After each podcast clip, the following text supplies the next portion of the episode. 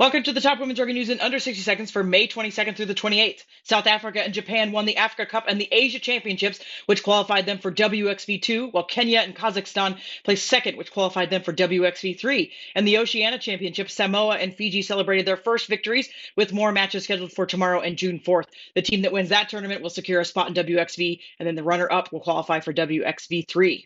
In South Africa's Premier Division, DHL Western Province and Bulls Daisies are currently in the lead with strong competition from Border Ladies, EP Queens, and the Golden Lions. Meanwhile, Gloucester Hartpury has secured a home semifinal in the Allianz Premier. The Premiership Sevens revealed the team lineups for the Texas team, the New York Locals, Pittsburgh Steeltoes, and the Northern Loonies, including a group of Black Ferns who will be playing alongside Ruby Tui. The first PR Sevens tournament will take place on June 17th in Austin, Texas. We close out the week with six features and five media. Read everything at yscrugby.com and become a supporter on Patreon.